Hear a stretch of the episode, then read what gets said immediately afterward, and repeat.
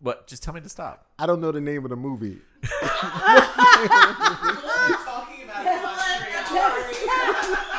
Oh, if you don't think that's gonna be the cold open for this episode, you are so wrong. Welcome, welcome, welcome. Welcome back, film fans. This is Beer, Bourbon, and a Movie. I'm Tawana, And I'm Vaughn. and we're two filmmaking cinephiles dedicated to the art of film, the taste of a good beverage, and everything in between. We're glad you're back, people. So grab a seat, film fans, beer drinkers, and bourbon lovers alike. This is episode 64. 64.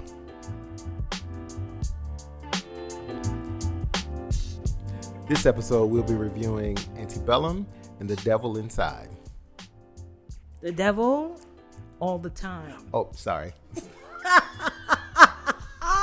But that's great.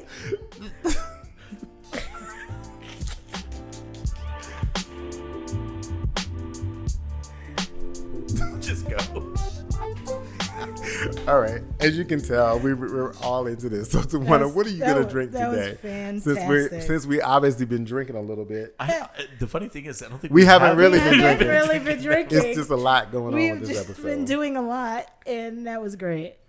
so it's the devil, All The the, the Devil devil time. all the, the time. time. Sorry, on Netflix. Yes, I'm sorry, and Antebellum. Yes. Just so we're clear for everybody. Oh, we're clear. Yeah. We're clear. yes. so Tawana, let's let's keep going with the show. Yes, sir. What are you So- drinking today? What I'm drinking today is, you know, I try to keep it a little seasonal. Mm. I love a good heifer. I love a good pumpkin beer. Here we go. And every year I'm on the search. This hater. Just hate a fucking fucking pumpkin. hater. I don't understand the purpose No, of that. no ER. Fruit, vegetable. Hate uh. Okay. Uh.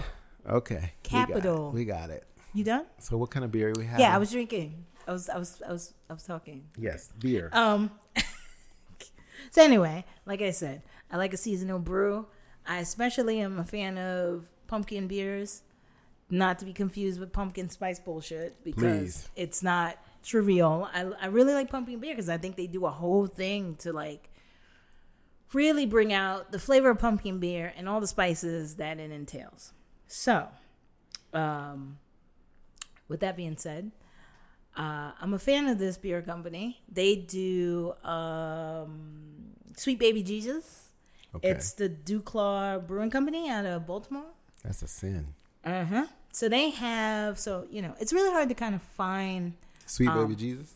no, they, they Sweet Baby Jesus is easy to find I've never seen it. because you're not looking. Okay, that might be it. I saw it last night. Um, what's interesting is that you know I've spoken a time or two about how difficult it's been to find beers. I'm a big fan of like Mexican beers, and because of the pandemic and them shutting down their breweries, I've had to like go out of my way to be to make it affordable and to just be able to find them. And so I went to Craft and Carry in Gramercy. Uh, hey, Craft and Carry. Mm. I told them I mentioned them. and uh, what I like about Craft and Carry is they have a lot of accessible options of Okay. micro brews, and they know what they're talking about. Gotcha. Anyway, so when I was there looking for a good seasonal beer, and I found Duclaw. So I didn't know Duclaw made a pumpkin spice beer. I was actually looking for a slice of pumpkin pie. So here's a little PSA for everyone: the Chelsea Brewing Company is now shuttered. They Oh, don't no. exist anymore. Oh no. And so if you're ever looking for that beer, you're gonna be drinking some old beer. Cause um, if you find it, because they don't exist anymore. I don't know why. I'll look it up and find out what's going on. But I was quite sad about it because I really like that beer. So anyway, I found this one by Duclaw, and it's called 31. Uh, it's their Halloween beer, and I know I'm a little early, but fucking, I like pumpkin beer, right? So it's first brewed in 2008 as a Halloween uh, one-off release. Okay. And 31 took the classic, one of my faves, Munich Dunkels. We all know I like You a wheat a beer. Dunkel, I you love a love a Dunkel. Dunkel. I love a wheat beer. We all know, right? I love a German beer. I'm just Uh-huh. out of control. Yeah, I bet. Um, you just, just all the slyness, just We're anyway. celebrating you in, yeah, in 31. yeah, yeah, and all the hateration.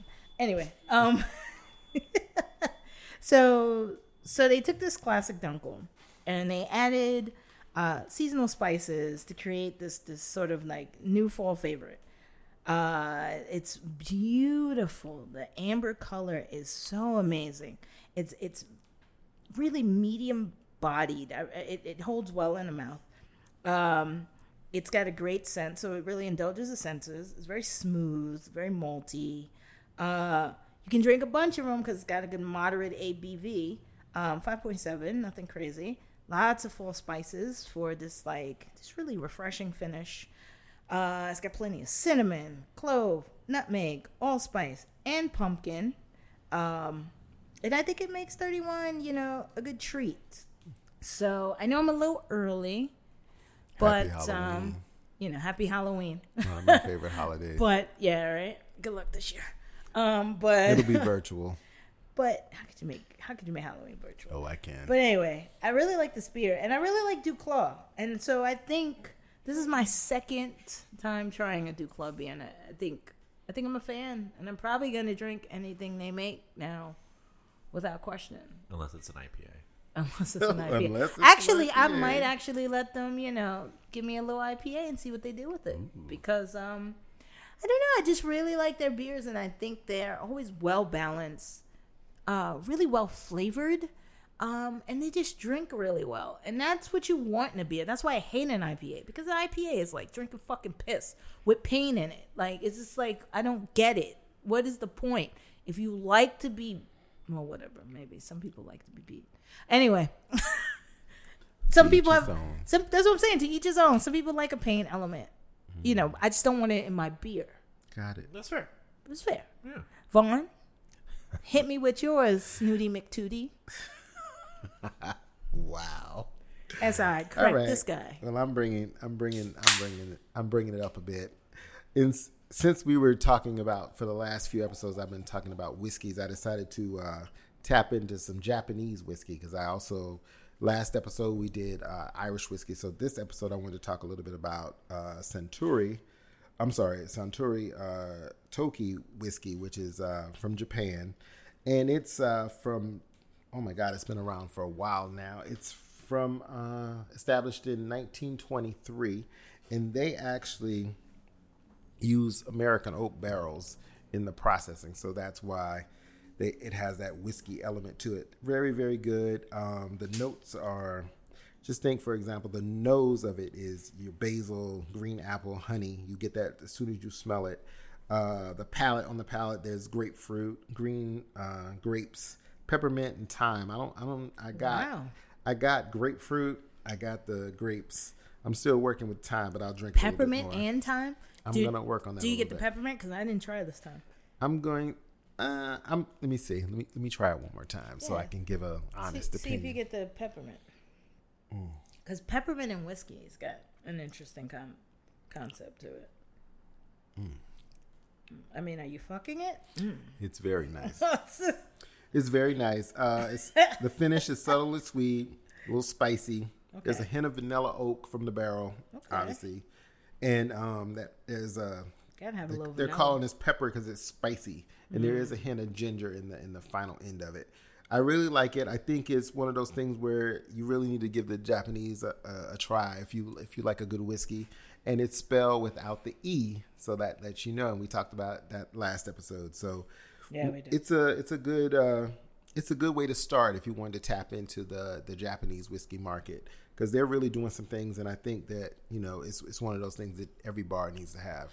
And why not? You got to reach outside your comfort zone, Mm-hmm. right? Absolutely. You can't just drink good old bourbon or good old, you know, Irish whiskey or Scottish whiskey. But I do, I do miss my bourbon, and since we're doing these southern bourbon, these though. southern films, I really wish I would have been had some bourbon today. Yeah, I but just it's, thought it's about okay. that. It's okay. It's okay because Antebellum has a bit of a European feel to it. my so- heart is there, and it also has a Japanese feel to it. yeah, it, it or. Asian, I should say, because Yeah, it it- feels like some of those kind of Asian It films. has anything but the America it's trying to portray. mm-hmm. Yeah, I got it. All right, so what we're gonna do is You want to get into industry news a little bit? yes, let's get into industry news. Thank you. Um, should I start? You Yes, start? you can start. I only have one thing. Just one. Yes, I know the world is ending, and all these companies are combining and they're sh- being destructive, and then they you gotta rent things for twenty dollars a movie Antebellum was my burst my cherry on that one because Yep, 1989. you absolutely have to. And I split that shit with you, and I still was kind of like, mm, wow. not really feeling that. I mean, really, I think I, I I'm gonna say this. Industry news number one. I really think AMC should have got their shit together and kept us on their constant recurring payment thing and allowed us to be able to say like rent one new release a month or two new releases a month. I mean, considering AMC and Regal, they could have done that. they could have done sure. that and kept us in the loop, and they would have. I get that they had to close a lot of their facilities, but the thing is, is we could have been paying from home. If I had that option, I would have better chose to Yes. watch things on television, even though I didn't want to.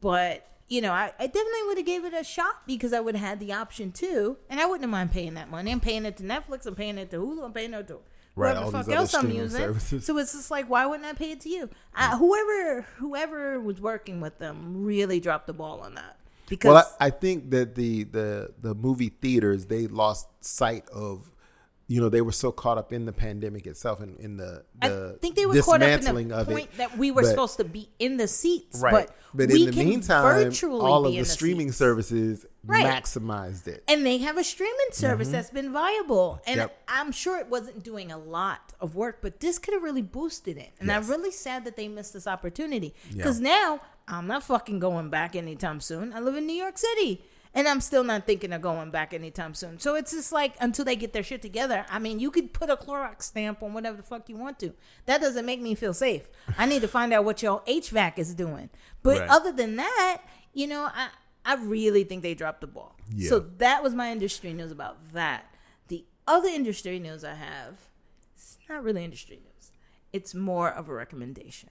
Okay. We watched um, Ratched Yes. And On Netflix. on Netflix.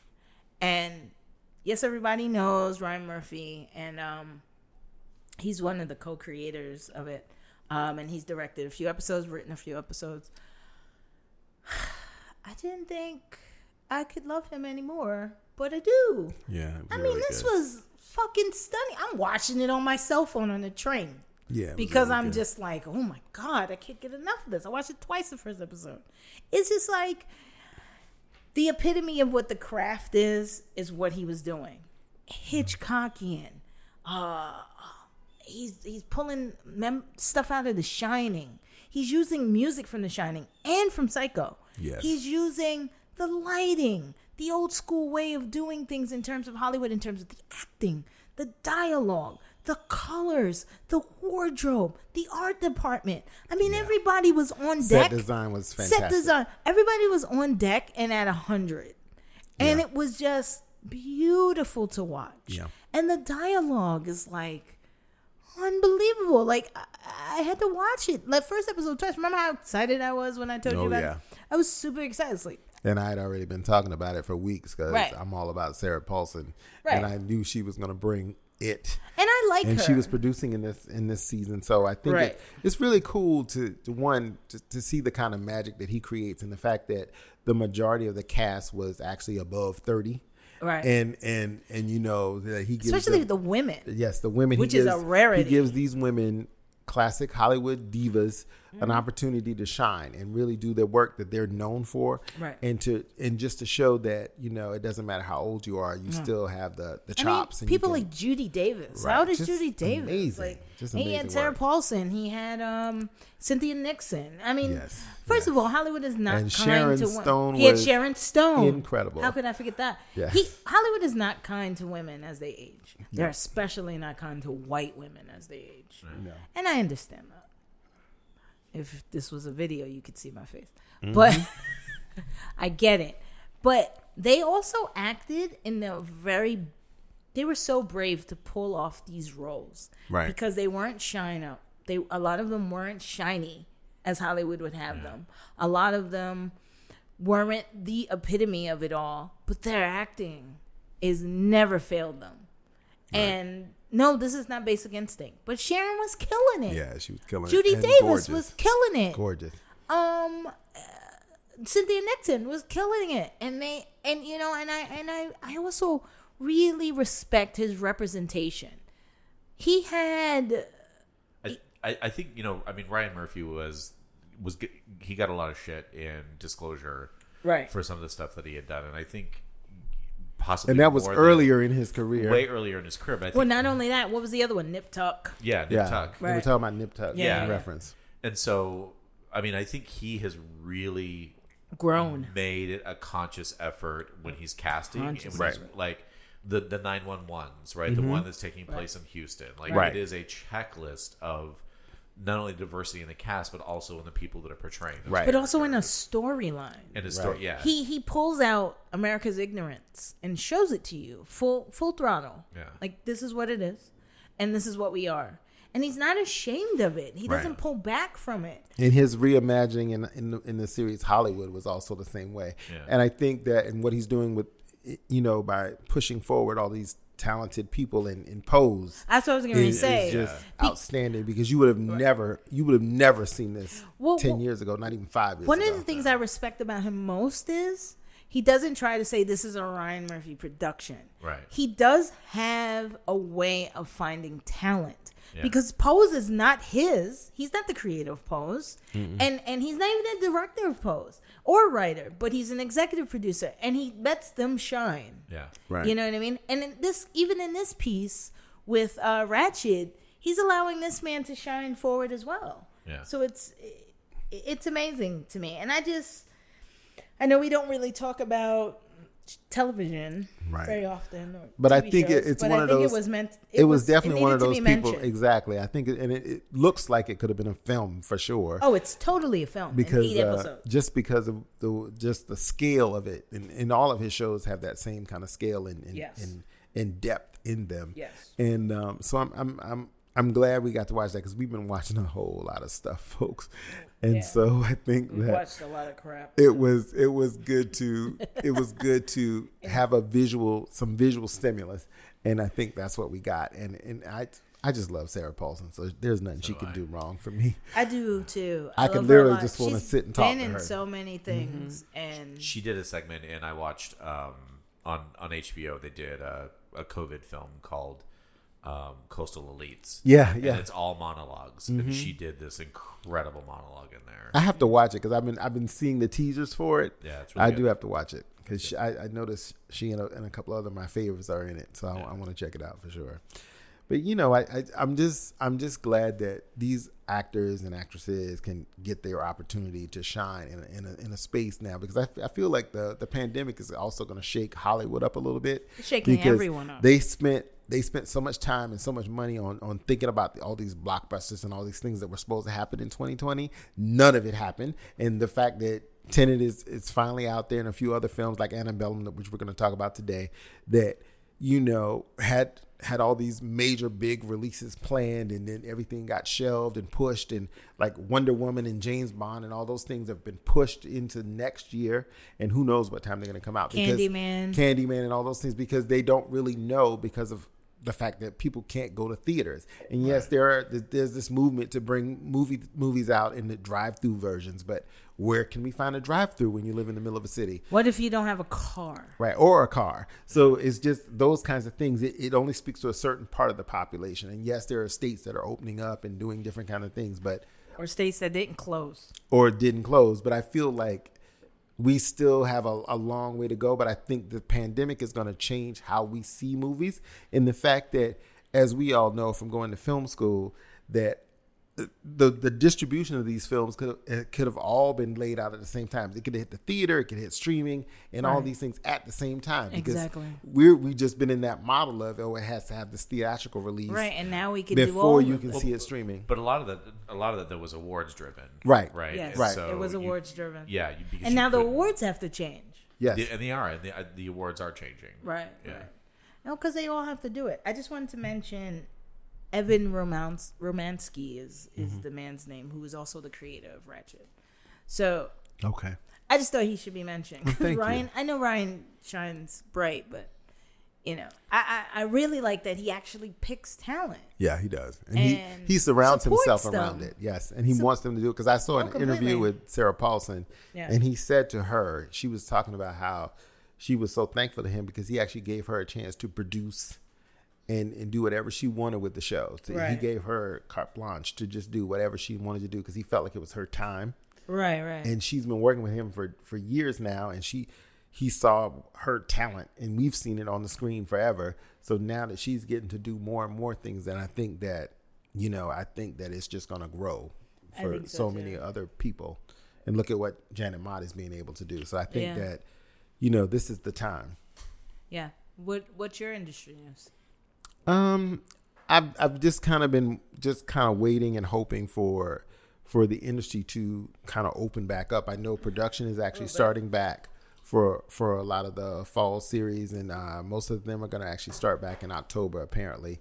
And um, so our TV season is going to be kind of skewed a little bit. It's going to start a little later than normal with a lot of the episodes that we. But there are some things that have been in the can that they're now just going to put out there. So Okay. the seasons are not going to be the typical way that you normally see them on television and definitely in film because they're just kind of waiting. And then there were some shows that did not get a proper ending. Right. Like their season finales from from last season Yeah, did not like get to end right. Walking like Walking Dead Dead, and, um, uh, Supernatural, and a few other a few shows others. that were going to have these huge uh, season finales that didn't get to happen. So now we're actually going to get to see those. So it's going to change the scheme of things a little bit, but I think, and of course, there's been a lot of reality shows. There's just so much reality content, but I think that it's because they had to fill the gaps. And we've been talking about Love Island that Tawana and I've been binging for the last few weeks. We've been obsessed with this. It's been seven fucking weeks of show of nonsense. it's got like fifty four episodes. It comes Right. on every day. literally comes I'm on every just day. like, is this the news? Right. It But literally then- comes on every But then day. also, when I come home, I'm like, did I miss anything? Right.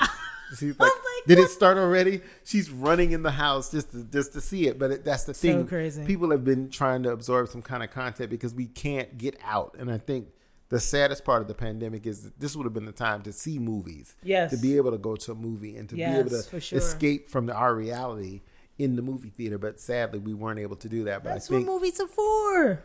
Right, but there's definitely been an uptake in television watching, and uh, like I said, I think that we're gonna see where it's all gonna hash out. But I, I also think that this is gonna open up an opportunity and a, and, a, and a new clearing space and clearing house for people to create some new ways of, of dis- distribution. So I, I think uh, I think people are going to like clear ways for doing everything. You're working from home. Everything. You do it. Everything is going to be very accessible and Yeah. just different now. yeah, You know, like Hulu's got a thing called "Love in the Love in the Time of Corona."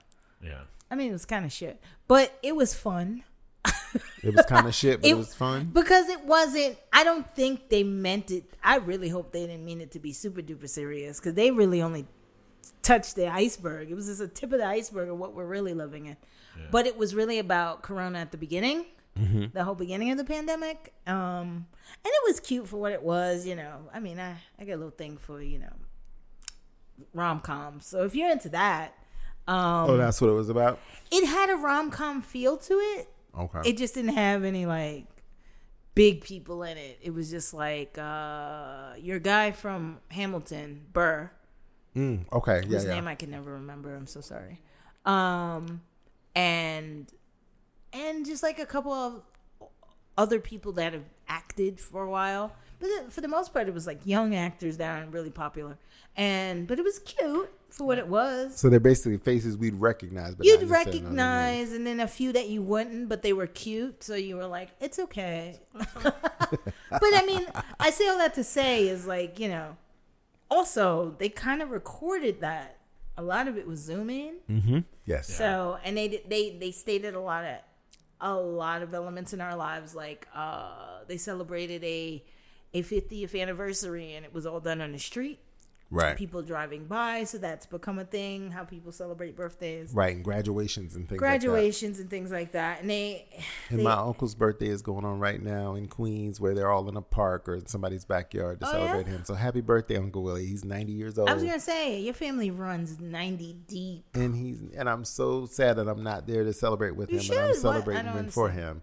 We're doing the show today, so we're We could have get it canceled done. this show No, no, for no, it's a fine. 90th Could have done the show birthday. tomorrow. It's Right, fine. I we couldn't do could've. tomorrow, but we're gonna celebrate For ninetieth birthday, I talked to him. He's he's good. God, like all your aunts and uncles are like ninety four. They're all in their nineties. They're getting there. That's that's not nineties, not all of them, but they all know. look like they're in their twenties. they're older ones, yes, including my mom, who's ninety three. I was gonna say your mama. Ain't, I was gonna say ain't your mama Including ninety my- four. She's the oldest. She's ninety three. She So kicking. they're getting there, but um, like I said, I think We that got some of that. I think that it's it's one of those things that we need to understand It you know we gotta the, the world is changing and we need to change with it. So technology is is making that possible for us, especially during the pandemic.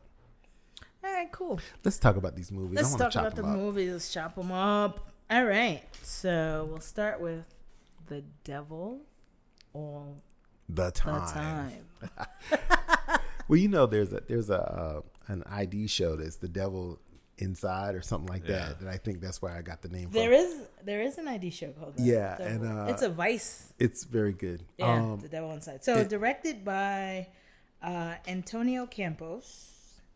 Uh, also written by him as well. Um,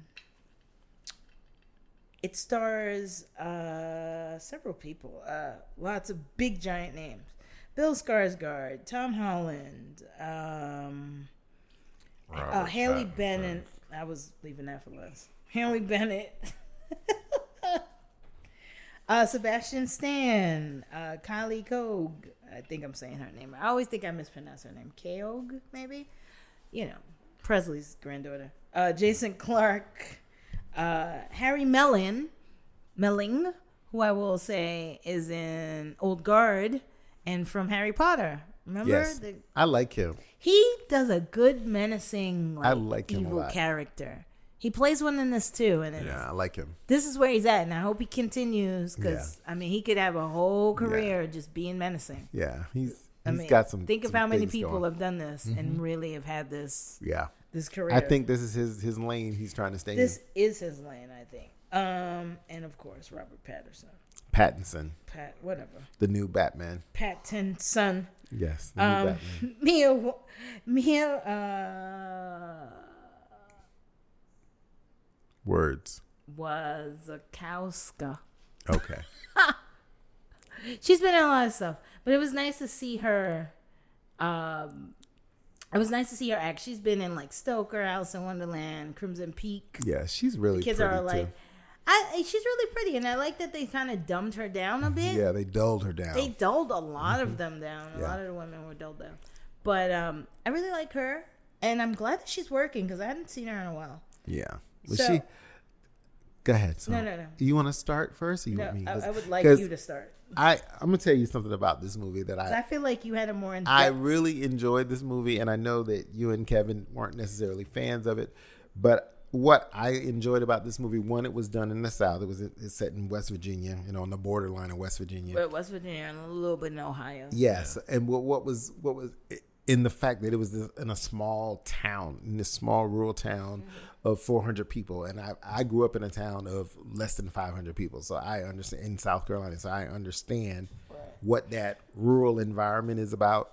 And how everybody in the town knows everybody, and when you're an outsider, in, business. and when you're an outsider in the town, you're really an outsider, Right. and and you're treated that way because most of the people that are in the town are related to each other in some way or related to somebody who's related to somebody. So there's Right. always a connection, and I think that what was beautiful about this was that you you kind of got that feeling from the very beginning, and the church is kind of like the center of the town, Of course. and it kind of leads. Everything is led out from that, and people are just right. That's why the pastor's a god. Right. He's he's kinda get away He's revered and he's revered and and he's treated in a way where people brought food and and they they had to celebrate this new person Where they come to the him town. for every reason, Advice and everything every else. advice, every, and he pretty much is the center of town. Knows everyone's business. yes. And and can so manipulate people. exactly. And this and it it kind of fits in this because it was set I feel like it was set in the 50s. Well, it starts oh, in it the, starts in like 1904. Yeah, and, and then it yeah, expands it starts in like the fifties And- from like from the kids' from World War perspective. Oh, Korean War. Korean, Korean Wars. War. So no f- Hitler too. No, no, What, oh no, 'cause- Hit- no, no, no. It was World War. Isn't it World War One? Is it Hitler? no, it's War World War Two. No, Hitler was World War Two. Okay. So it must have been World War. I can't get the. Oh words no, it was World War Two. Sorry, because he Yeah, it comes starts with World War Two because he comes home from war. Yes. Right, he comes home with The the, father. the, the Luger that supposedly Hitler, Hitler used, used, to Right. kill right. himself. Right. yeah. Right, and then we ex- we span time. We span into the Vietnam War. we War. span time to Correct. to Vietnam. So the whole thing was just being in that environment and in the South, you know, it, that whole the element of family and the element of coming home and, and just the fact that he came home from war Mm-hmm. and his mom, her whole mission was just to marry him off to this poor little girl who was there. yeah, And just that there was something about that. Now, I, as I was watching, I was like, you know, there's always this thing about there's hopes and dreams of these young men that came back from war and wanting them to have their families and have some kind of Right. life and to deal with, you know, the trauma of war and PTSD and all of that. But they had to still try to form some kind of life for themselves and move on. And but they're still bringing all those demons with them, and it fit into that whole Southern Gothic genre for me because it just reminded me so much of Flannery O'Connor in in her storytelling and, and just the just the kind of pacing of it where you know you have good people that get caught up in bad things and there are some bad people who manipulate the other people so it was just an interesting telling of a story for me and I, and and I get where you two might have thought you know and I know we've been talking about it how you felt like it was too long in certain places but I felt like I was reading a novel in some way and it, it had that pacing for me Yeah. but but I don't think we would have been able to tell this story without it. And the fact that um, Elvis Presley's granddaughter shows up again in a very interesting performance by her, because I, I could watch her all day. I think she did some things in this performance, because we reviewed her in our last episode in that other film. And I just think that she's she's really talented, and I don't know if she. I hope she gets more opportunities. She was in the lodge too. yeah, that's what I'm saying. She was in the lodge, and We didn't review that. We watched it. oh, we watched it. I We thought we reviewed it. No, no, no. But we. Were I'm sorry, I thought we reviewed it, but anyway, watch the lodge. It's on Netflix and and Elvis It's on Hulu. Hulu, wherever it is. Watch it. It's on some streaming. But she's really good because she was in um. What's the other movie with the red door? With um. oh, and my boy from It was a Luce. pandemic. Yeah, and the guy from Luce. Mm-hmm. It was a pandemic happening, and she was in that as well. And she she always plays like in dark films with really good characters. She was also in Mad Max. Yeah. It comes at night. Is the It film Comes I'm at Night, thinking. yes. Oh yeah. She's really good. She's and I, actually I, I really want good. I want her to get more work. Better than her mom and her grandma. She's just she's just very talented, and I just I like watching her on the screen. And, Yeah, I really like And I and I've I was very curious about her part of the story, and I and I Tom Holland. I, I'm a super fan now because the super the Spider Man shit I didn't give a shit about. Yeah, Spider Man You did nothing for him. I'm I'm way past that in my superhero genre, but the whole thing is I thought he was excellent in this because he played he played a character who's just kind of lived through the circumstances of life and and he he really rolls with the punches. he rolled with the punches in every single way. What I felt like was a was a miss was how they wasted Skarsgård, they did waste Skarsgård. Skarsgård is they totally waste Skarsgård. an amazing actor. I, I think that's part of my criticism of this. That like I feel like it was a film that actually needed to be longer and take more time Mm-hmm. because when like you had to witness the trauma that everyone went through to understand what they're going to go through for the rest of the film, and I can totally appreciate that. Which is why we talked about like yeah, it needed to be shorter, but what are you actually going to cut Right, out? but what would we mm-hmm. have cut out? you you can't cut you anything couldn't have cut anything out. and I wish it would have actually they would have spent more time with that because I feel like he sort of comes in. He was the one who lived that war trauma, Right. which was Right. so significant and had such a, a And beautifully shot. beautifully shot See, it was the most beautiful part of the film. and, and such a direct connection to his faith, Right. with what happens. And then all of a sudden, you know, he does what he does, and then we're moving on with the film. And I'm like, well, wait a minute, like we're not spending any actual No. time with anything that's leading up to this. It's Right. just set up. Right, and then and then you you moved into the other characters, and and, and yes, their stories were definitely interesting to watch, but I think that they they missed the mark with not really spending a little bit more time in, in his story. Yeah. But um, I I think that, like I said, it, it just speaks to me because of that whole southern mystique and that whole the characterization of the South in those small towns and where there's nothing but houses and a store and a post office and there's nothing else going on other than the church and, and the people's lives around the church. But then you think, okay, these people are just good old southern folks, but then there's always some undercurrent of There's something always happening the devil all the time. there's always some undercurrent of something happening and I and I, I just love that and it just it just it just made me it made me smile as I watched it because I was like, oh yeah, I knew you would like 'cause of the whole- Mm-hmm. here comes the crazy part, and here comes the serial killer, and here comes the preacher who wants to have sex with these little young girls, you know, Yeah. to save them and all these things. He They're just really saving all all of these crazy little elements, and I, I that kind of storytelling I can just watch all day. But I think that you know, to to your point, I I really the misgiving here was that they didn't spend time to show us the landscape. They didn't show us. They didn't Yeah. give us more mood visually. Right. You know, we knew what was happening for the people, but they didn't give us. We didn't feel it from a visual perspective. We just Right. got to. We just Well, got little bites of it, and It- that it's just based wasn't off enough. a novel by uh, Donald Ray Pollock, and Mm-hmm. it was probably more in depth. Oh, I'm Which sure. is probably why Oh, this I'm was sure. so long. Yeah. Because I, I think it was far more in depth. But I think, not to say Antonio did did a horrible job. I think he might not have been the director for this because it needed to be visually Right. expressed as well. It like we needed to were move talking about. Yeah. uh, Malick would have Yeah. like he would Terrence have Malick. mhm. he would have he would have loved a long piece like this, but he also would have given us exposition. He would have given us the the the background, which was beautiful, and all the art direction that they put into this because it was basically a period piece. And Right. so, like the, he would have he would have sat on that, Yeah. so you lived in that space. Well, and, and, and I you would he would have sat in that space, and it and I think that's what frustrated me about it is that it was it, it seemed like it was a film that was trying to be something more deeper and artistic than what it was, and it Yeah. was so afraid Yes. of actually just leaning into that. Mm-hmm. And I think it was. becoming it. Like all the times when they're laying there looking up at the trees, like that, like right, and that was a languish in that uniform. moment. Right, languish in that as more than just a uniform Yep. connection. It was just a plot point. It was just a plot and that, and I think that's what made me Yeah.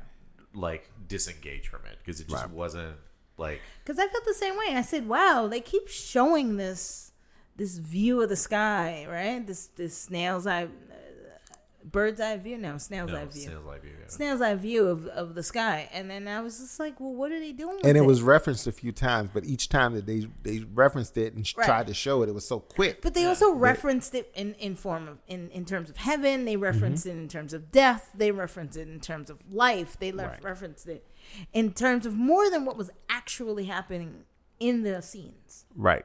Th- This should have been an eight episode show. Because yeah. as we as There you, were so many as you as you too. talked about Ratched, it Yes. did the exact opposite of what Ratched does. It did. and that you didn't get to live in the in the In moment space. of the space. Yeah. And and that's the part that was missing. Like I was thinking about, there was this one scene where the the the man and the woman were out by the water, and he was trying to convince this the young hitchhiker to go out and and, and Yeah, entertain with his killer. wife. You know, there was that moment that lo- I, first of that all, could have been all, so can just, amazing. Can I just stop? The purest Southern term that you've ever entertained with his wife. That is so Southern and Mm-hmm. Yes. perfect for what Wow, you that's just a said. euphemism. It is so right. It's so perfect for what the tone Yep. of what these films are. Yep. It's the southern grace of doing things. Yeah. I mean, because I would have said something far more graphic, but and but you know, But that's how it was but presented. that's how it was presented, and that's how it should be expelled mm-hmm. or But- exhibited. because that could have that could have been because there was moments because as the camera panned to her, it could have just moved. One, it could have moved slower Yeah. Right. and eased into her as she was out there looking at the water Right. with her bra on and her skirt. Her little, you know, we could have yeah. we could have lavished it, and she had the shades on. It was so We could have done it was so much with her. It was so fifties. But even even the frustrating thing about that is you know who they are and what Right. they're going to do before Right. they even do it. Right. So they could have romanced us like he was trying to romance that victim. Yeah. Right. And- Exactly. and that's what I then wanted them do to what do. you they're know, gonna do. I was I would have loved a good dolly shot into her. You know, g- a bunch of steady cam shots around her. Like Because that would have given me and in this it would have made me love her. And Elvis Pres what's what's the young lady's name? Elvis Presley's name? Riley Keough. she was so much I, I just felt like I was watching Tennessee Williams. Every time she was on the screen, Yeah. she was very She was giving one you of very his heroines. She was giving you Lolita vibes too. yes. She And so when you have that, you have so much to work with and she was doing it Yeah. as a performance. Yes. Just just live on her for a second. I think he didn't. I think Antonio did not grasp the power of the performances. Agreed. I think I think he knew I From a he- directorial perspective. from a dec- directorial perspective. I think he knew what he was given. I don't think he knew how to do it, and I think because of that, he didn't know what to give the cinematographer.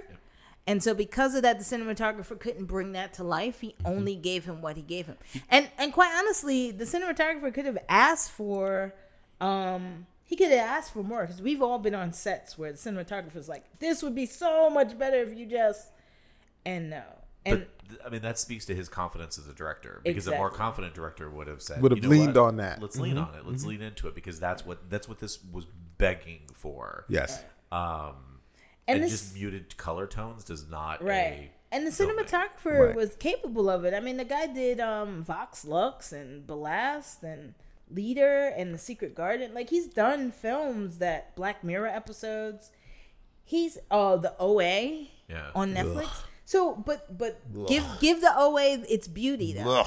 it's beautiful I can. Ugh. right but it's beautiful I don't know. I never. I couldn't get past that first episode. I've never Mandela, The that. Long Walk Home. Like he he his name is Lowell, I'm assuming. L O L is his, is how you spell it. Lowell Crawley. So he's a British uh Not DP. laugh out loud. Yeah, let's laugh out loud. I was trying to re- you know, try to try to resist You did your best. Okay. calling this man LOL. Um but but uh he had the effort and he had the talent to do more. Yeah. But I think he was I think he I think he was sidelined by the director.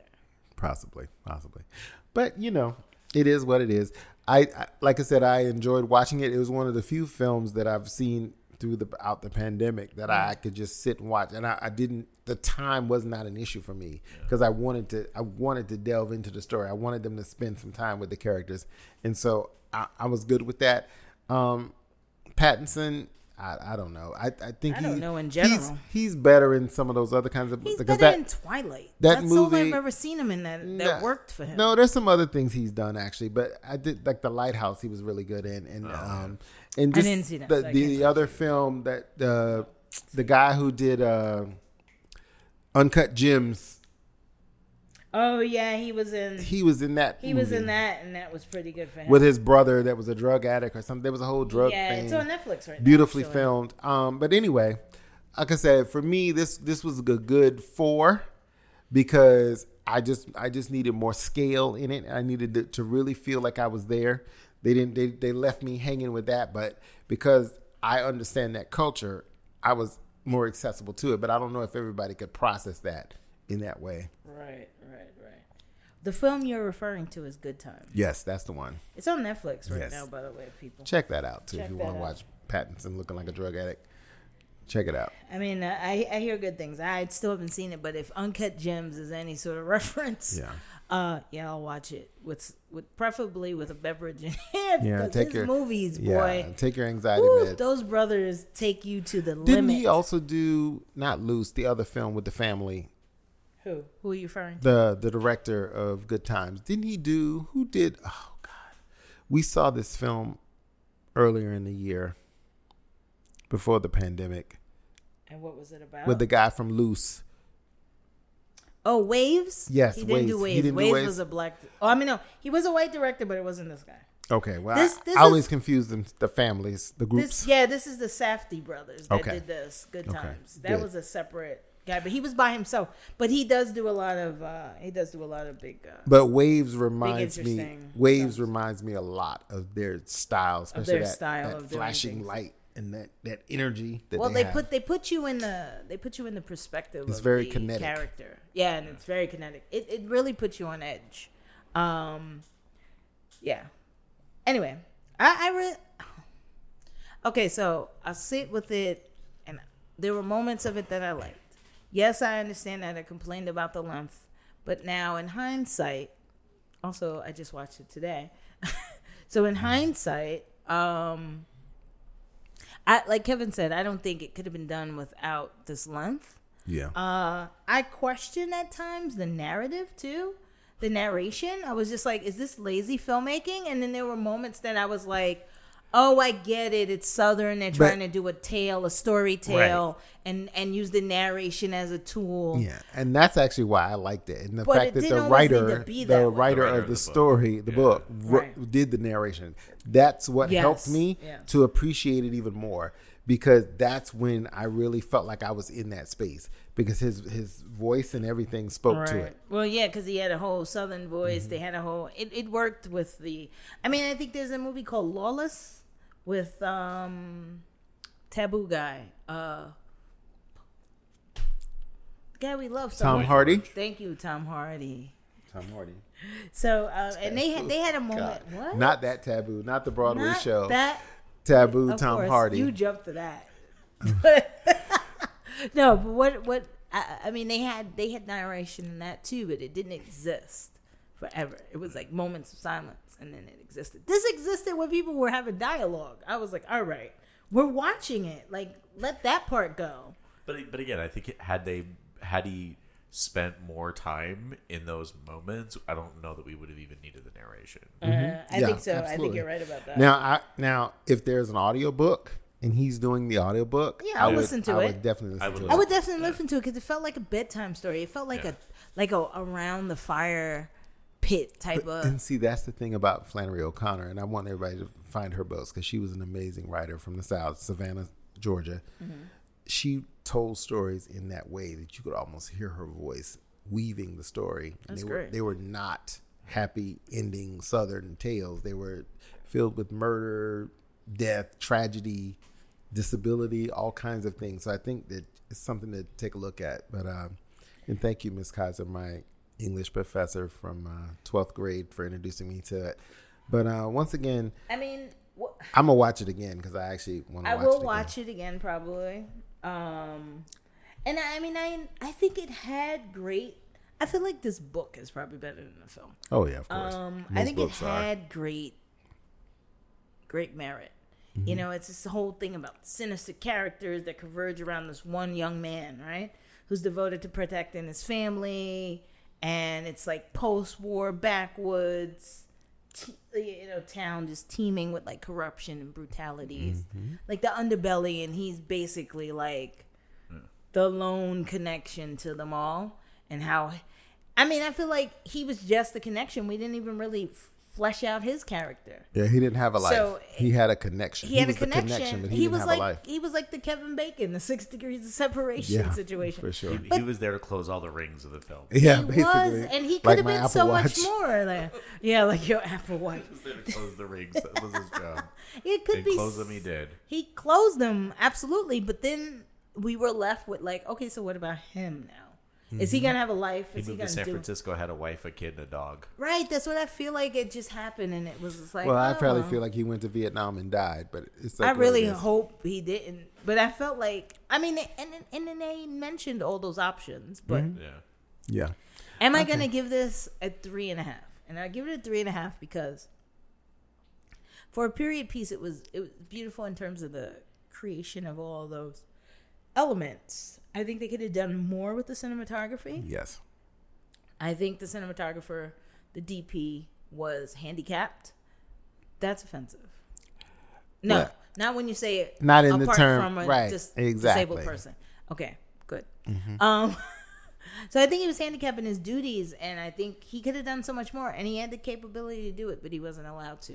Right. And sometimes that's what happens on film sets. Directors Yes. take over the the uh, the imagery, the way it's portrayed, and, and and you're just in charge of the look of it as a cinematographer, and you just have to bow to their wills. And maybe he was maybe he was focused on getting the performances out of the actors as opposed to the, the I think he could have been. cinematography of it. I think he could have been. You're right. You have a point about that. Yeah, he could have because been. he could have been focused there. But there's yeah. I think also this takes more more eff- more work. Maybe you know I didn't really look into uh, Campos's uh, filmography, Hmm. but I, I think that maybe he is young. He's only he was born in '83, so he's so young. He's got a lot of time. He's got a lot work. of time to do more work. and to get this caliber of actors. Right, because he did like Martha. No, he was a producer of that. So I mean, he's got a lot of work, but not as a director. He's only got ten credits as a director, and I think he, I think as he grows, he could do better. But Yeah, it's Yeah. not easy work. It's not horrible. Kevin would disagree, but wa- watch it on Netflix.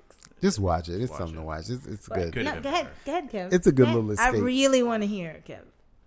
What? Didn't he tell you? Yeah, he told us a little bit. Yeah, it was. I mean, it was fine. I, I, I think everything you guys have talked about like is true, and I just I, I wish he was a more confident filmmaker, and we would have spent more time with it because it just, you know, I mean, initially I honestly thought it was clearly written from a man's point of view. There was very little femininity in it at all. Right. Oh, for sure. I think Considering all the feminine characters. For sure. considering all the, and then also I felt zero connection to pretty much anyone in the film. Yeah, and because that's I didn't true. spend enough time with them. Mm. And I think that it was a beautiful story that was presented very plainly, and I think Right. that is to its detriment.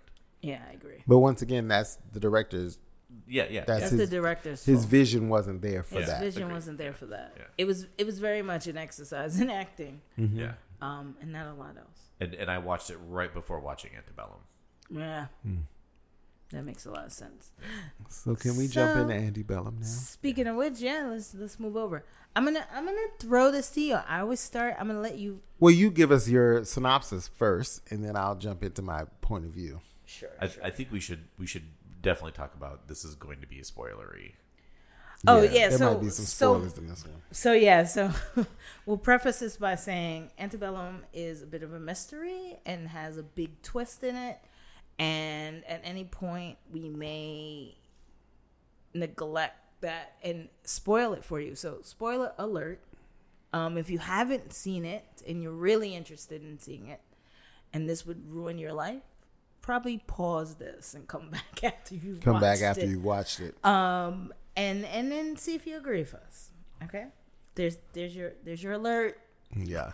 Don't say you haven't been warned. don't say you haven't been warned because okay. I'm gonna go buck wild now. yeah Uh, yeah, I think it's really hard to talk about without spoiling. Yeah, it. In it's- fact, I think it's almost impossible. it's hard to speak about context without spoiling it. Correct. so um okay so directed by partners and individual filmmakers uh uh gerard bush and christopher renz uh, also, were also the writers, starring uh, Janelle Monae, Eric Lange, uh, Jena Malone. Um, God, so many people were in this too. Um, Deborah Sidibe. Deborah Sidibe, who looks amazing Doesn't she great. and giving you her blessed black girl beauty, Yes, she is. best black girl, best friend, Yeah.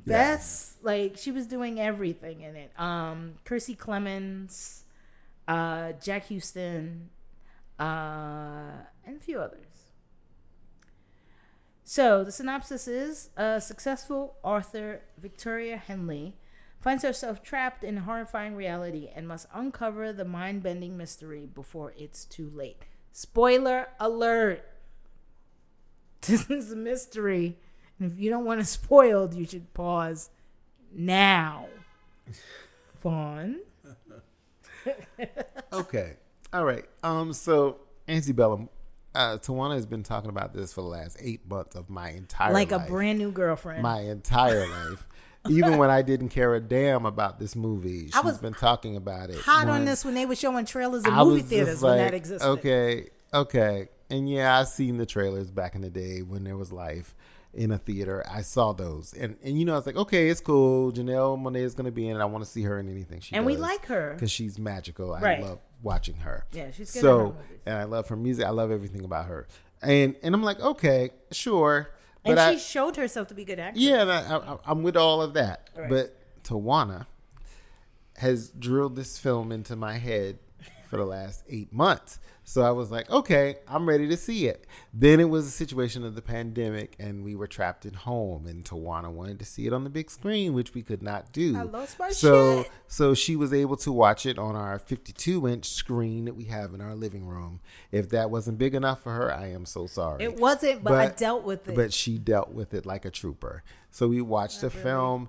Um, and this film to me, this film to me spoke to a lot of the situation that we're currently living in right now. It's it, it was a mirror of Oh, our society and, and how we live, how we've been living throughout the pandemic and the racial unrest in the country, and the and the the lack of people really seeing the black experience for the black experience, not just, oh, that's them over there. That's them over there. And this film, what this film said to me was, we became, and this is why it reminded me a lot of those Asian films where you see those weird things happening to what seemed like normal people, where they were put out of place in time. There was some spirit or some supernatural element. Mm-hmm. The supernatural element or the, the the the element of the outside for this film to me spoke to the fact that this thing happened in in in in a in a and I don't this is a spoiler whatever but the whole Man, we thing warned is you for like yeah five times. yeah the the whole the whole element of slavery and how it how it lived in this film it was not and, and that's why I say to people all the time this is not the film that you think it is it's not It actually isn't. it's not the film that you think it is and how they've been packaging it to to talk about the slavery element of it first was just one element and and just this whole concept of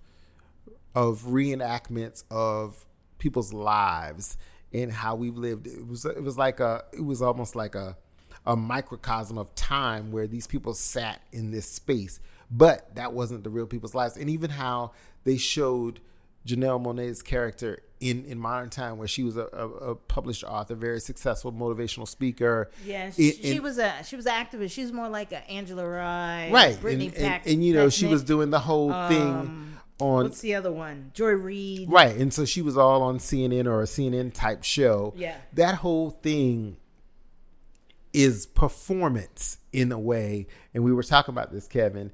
That whole thing speaks to how we're living right now how we're consuming information. We're watching different pundits and writers and, and people with points of view about the world that we live in right now. You know we have all these things going on with the crazy ass covid-45 president to the pandemic happening to racial unrest. Racial unrest. black people dying every two seconds by the hands of cops you know, male, female, it doesn't matter who, what your gender is, what your age is, a cop will kill you. Let's be clear. So if you're black or brown, so that's going to happen. So let's be clear about that. But what this film spoke to was how it's seen almost like an amusement ride. It, it's it's not real because it's just for people to consume. We're consumers of all this information. Mm-hmm. And and I feel like because we've been trapped in our houses in the pandemic, we're actually consuming all of what we're seeing in the world today. And mm-hmm. this movie felt like a mirror of that. You know, and and I, as, as I've been digesting it over the last couple of days, it was like it's so much more than how we saw her being put in this place of slavery Yeah. you know, it's so much more than that. It speaks to how we're actually being now because we're literally put in our place one as black people because Yes. we're we're being watched, we're being viewed, we're marching in the streets, we're we're protesting in our ways, and I don't really know if people really get what we're talking about and and how we how, why we're so upset over it- Breonna Taylor. I think it I think to a certain you point, unless you've unless you're connected to it in some way. right? But what I'm saying is, I feel like it's become a spectacle. Well, could they they were just saying about her name. Her name has been used and sold so many times, and yet she was just someone's daughter mm-hmm. who was just asleep. Right. And Right. so I, this film to me spoke to that. And and I think that one just how Janelle Monae's character kind of woke up in a space where she was suddenly in this space of being an enslaved person, mm-hmm. being being treated less than an animal, just being it outside of herself and her family, mm-hmm. which you saw in in a in a richness of black family, black love. You had a mother, you had a, a, a husband, you had the daughter, you beautiful. had all of these elements. She They was very that very successful. Her friends, white and black, Right. were there to support her and encourage her, and the women supported each Powerful other. women. The women supported each other. Yeah. There was always that encouragement from Right. from her sisterhood of women, both her her black friend and her white And friend, white friend. and and how they all came together to enrich and encourage her, Mm-hmm. and they supported each other. You don't normally see that, and for for her to then be stripped back and put in this other place of where you're marginalized and you're and you're mistreated and you're abused. They they even took her name. right. And so just Her name was Eden right to be versus Veronica. to be pulled back into to this take kind her family, to Right. take her religion, to take to take um to take her oneness, her independence. Mm-hmm. right because she was a strong woman. She was a strong. She had as her they own would sense say of self. in the movie. This is a quote that darky had to be put in her place. Right. Yep.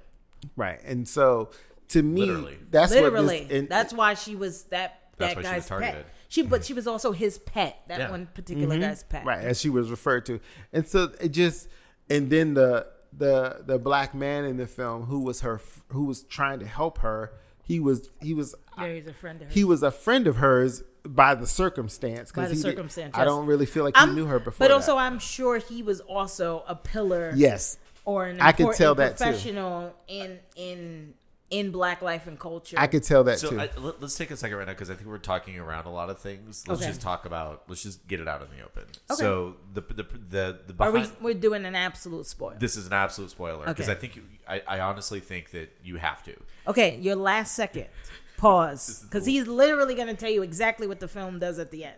Yes, Okay. well, about halfway through, but yeah. Yes. Oh yeah, yeah, yeah. So because and I think it's one of those things that's important because her speech is so th- essentially what it, what the entire thing boils down to is that it is a Civil War reenactment. That turned into an amusement park, a slavery amusement park. well, much. but but I don't know that but I don't know that the people were going knew what was going on. oh no, they the absolutely I don't know that not the people who were at the at the reenactment. Oh, no, no, no. But the people that Were joined participating participating in it. Oh, in oh, it. they knew. They knew. No, the Confederate soldiers absolutely knew. and essentially, I was equating it to a to a slavery amusement park. oh, it, Where- it's, it's it's oh, absolutely what it is. Yeah, where you could just be pretend that you were a Confederate soldier, Correct. um, you know, uh, uh, participating in antebellum life. And so, and what they would do is they would go through and they they were kidnapping They- people. but I think they were and bringing them kidnapping. What I think they should have also added with this, they should have added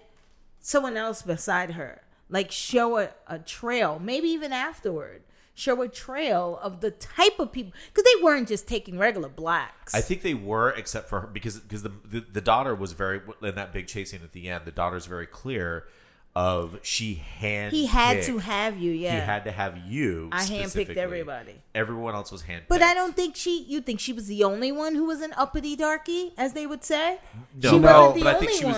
But I think she was the most prominent person. I Because- think everyone else was sort Look of. Look at Bakari. You think they wouldn't take Bakari if this was real life? Bakari, Bakari Sellers. Yeah. You think they wouldn't Yeah, of take? course they Because her partner in that film very much reminded me of Bakari Sellers. Exactly. Yeah, that's Uh. But I think that was the point. Uh, but right. but once again, once again, I feel like the woman who was handpicking people, Right. She basically was just picking people that she thought would fit into this I dynamic. think she, But- but I I think think, she she, was- was picking people who wouldn't be noticed. That's what I, that's what I'm gone. saying. Right. That's that's what I was saying because I think she was more deliberate in that because she knew she knew that if you start picking very prominent people, then all of a sudden, like you their know, families and, the, and their someone's community going to would fi- miss eventually them. notice. Someone's gonna Yeah, you'd was miss them. yeah, You'd miss them. Someone is eventually going to. But miss, also, I thought that miss. Kiersey Clemons character might have been notable because she went directly to her and knew who she was. When she was speaking to her, she was like, "What we gonna do about this?" But I think she knew who she was. I don't think um, Victoria knew who she was. Right, Oh, I see right. what you mean. And that was the that was the point. That she, was the point. She just right, happened right, to be. She could have been a, a fan. because we you know? would we would know Angela, right? We, We would, would know. Joy. We would know Absolutely. we would know Brittany. We would know uh, Simone. We would know a lot of these people. Right.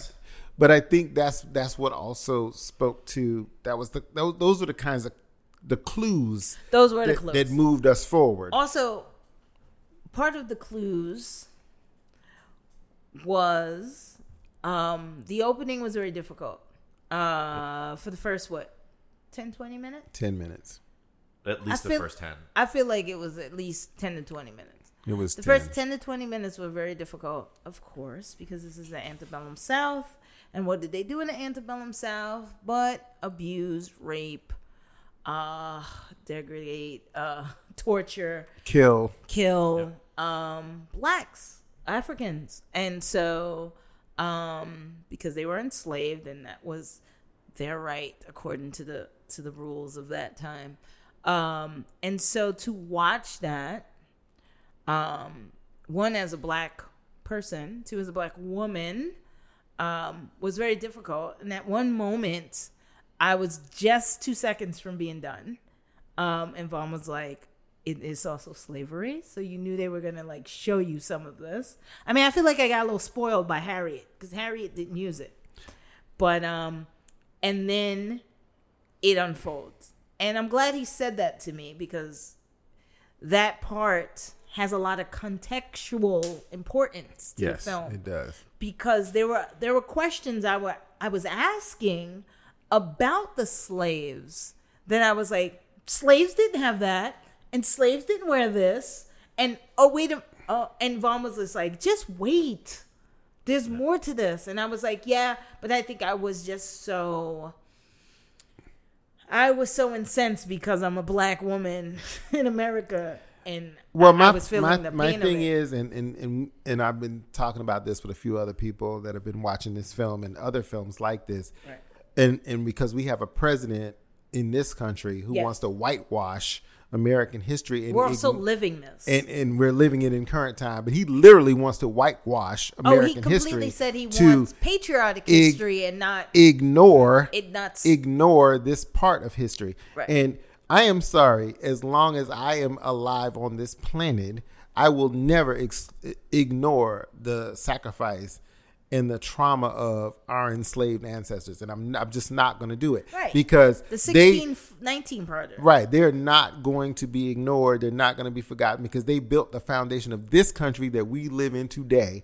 And and they were treated horribly, less than human, like the animals, eh, actually worse than It the was horses. genocide. So the whole point is we had to see that part to understand to understand where this was going to go and how she had to persevere through this because our ancestors did and thank God for them because we're allowed to sit here today and have this conversation and not be treated as horribly as they were Oh, and to horribly. have Yes. as horribly because they were As treated horribly. they are considering the fact that we're killed every day on the streets by all kinds of people and our and our lives don't seem to have as much value as so many people today in 2020 Right. but we were still treated better than those people were treated Well, yeah, because they were using the N word in court, and Breonna Taylor would have been just some regular day uh, Right. black black person that got out of line. Right, And so- he would have so- had all rights to do that. exactly so my point is this part of history cannot be ignored and, and we we as as as people Right. we need to understand where this is the whole meaning of black lives matter Yes. and i think that we need to understand it, it is not some some It's not some crazy radical thing. group It's not a it's, radical it's group. about people's lives having some value to people and, and just to understand how that they in this film you could take a woman out of her life and her circumstance and put her in some place because you deemed her as being uppity right. and, and and too full of herself and too full of her own privilege and her own rights as an American citizen. As an American citizen, you know, who was to, born here, to drop her into this space to punish her for and being who she was. Exactly. To, to, all So the it speaks- of, it- of antebellum South. It speaks to everything about where we are today, and I and I feel like that that's one thing that people are, are ignoring about this film because there's been a lot of critique about this movie, and you know what I often question why there's always a critique when when there are black people turning the tide on the slavery story. yes. Why there's always such a critique. Well, the critique has mostly been from white writers who thought that, from what I've read, who thought that the brutality exhibited was too much. oh, but the But- brutality on the street every day is not too but- fucking much. right? But the but the brutality exhibited actually existed. I mean, that's what the But- sixteen nineteen project is. It's about the commemoration of the four hundredth anniversary of uh of the enslavement of Africans. So it's it's not you know, it's what Trump is trying to eliminate and put in its place patriarch patriotic education. Right. So this is part of our patriarchy. It is part of America's landscape. Uh, we exist. We didn't arrive here. We were brought here. And just so everybody else knows about this this patriarchal, you know, this you know, being a patriot of Right. America, that also eliminates all of the immigrants. Yes, So, that live against you every know, so immigrant. all of that every German, Italian, changed. Irish, Asian person that's ever graced these shores to bring me your huddled masses willing to be free, they all get wiped away. So patriarchy is um this patriarch. I can't even speak. This this this new education he wants is what uh, uh Betsy Ross and, Right. and Ben Franklin and the signing of the dec. The, Declaration of the, Independence. independence. It's all that, and it, it's the elimination For just of certain anybody. white men, Right. Certain white men, not women. No, it's all patriarchal too. Mm-hmm. It's just men who are who are running the show.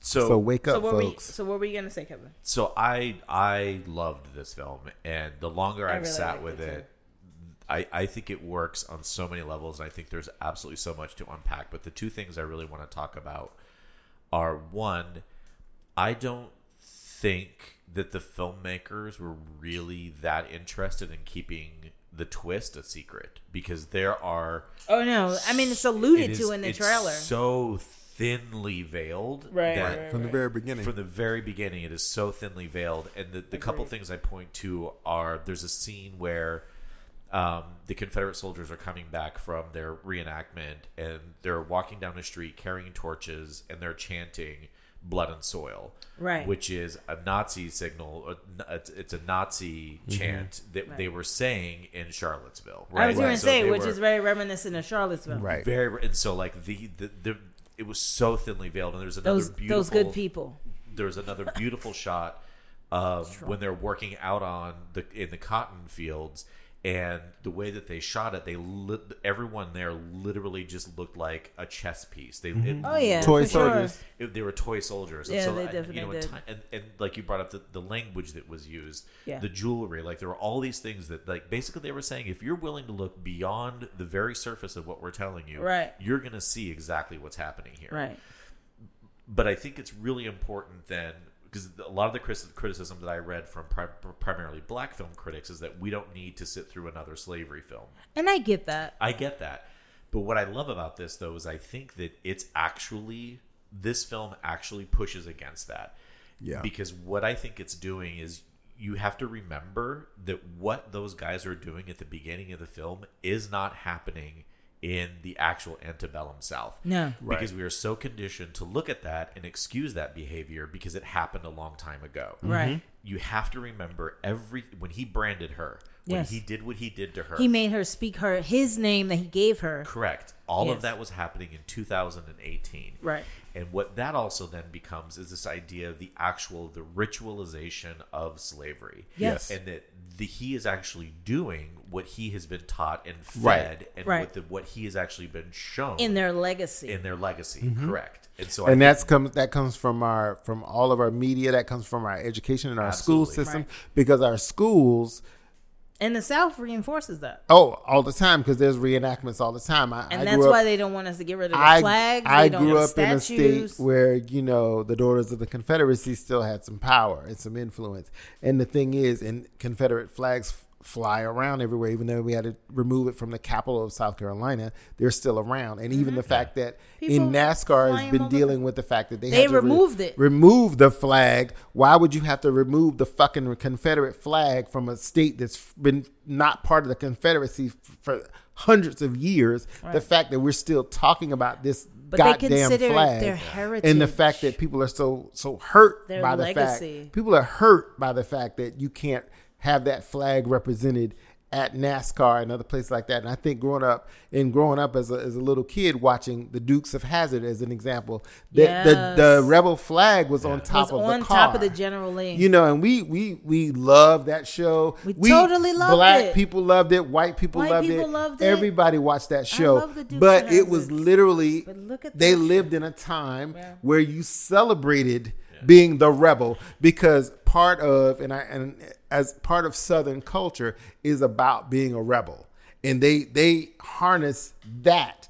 I don't necessarily think that everybody that supports the the Confederate flag is about the hatred and the evil of the flag. They're about the rebellion of the flag. Right. And that's what when there's the argument of this is heritage, not hate. Right. That's the part that they're talking about. But they about. misinterpret the part that hate can E- hate is exactly. in, hate is enveloped within that. Exactly. That But was see- the reason why we broke free, Exactly. and why there was North versus South, brother versus brother, because one brother believed hate. Exactly. you could not enslave a And, uh, person, and, and they believed it unfortunately, unfortunately, this is living and, and rearing its ugly head right now. I mean, we're having that right now. because so many people So many don't people's get it. families are And- broken up by and it. I've been watching I've been watching some friends post on feeds and social Oh, yeah. and, and how they want to they want to understand because people people fear this whole thing when you talk about Black Lives Matter. And they, they seem to for some the police they and seem that. to They think fear that, that. Think when we say as black people Black Lives Matter that we're ignoring everybody else's No. life.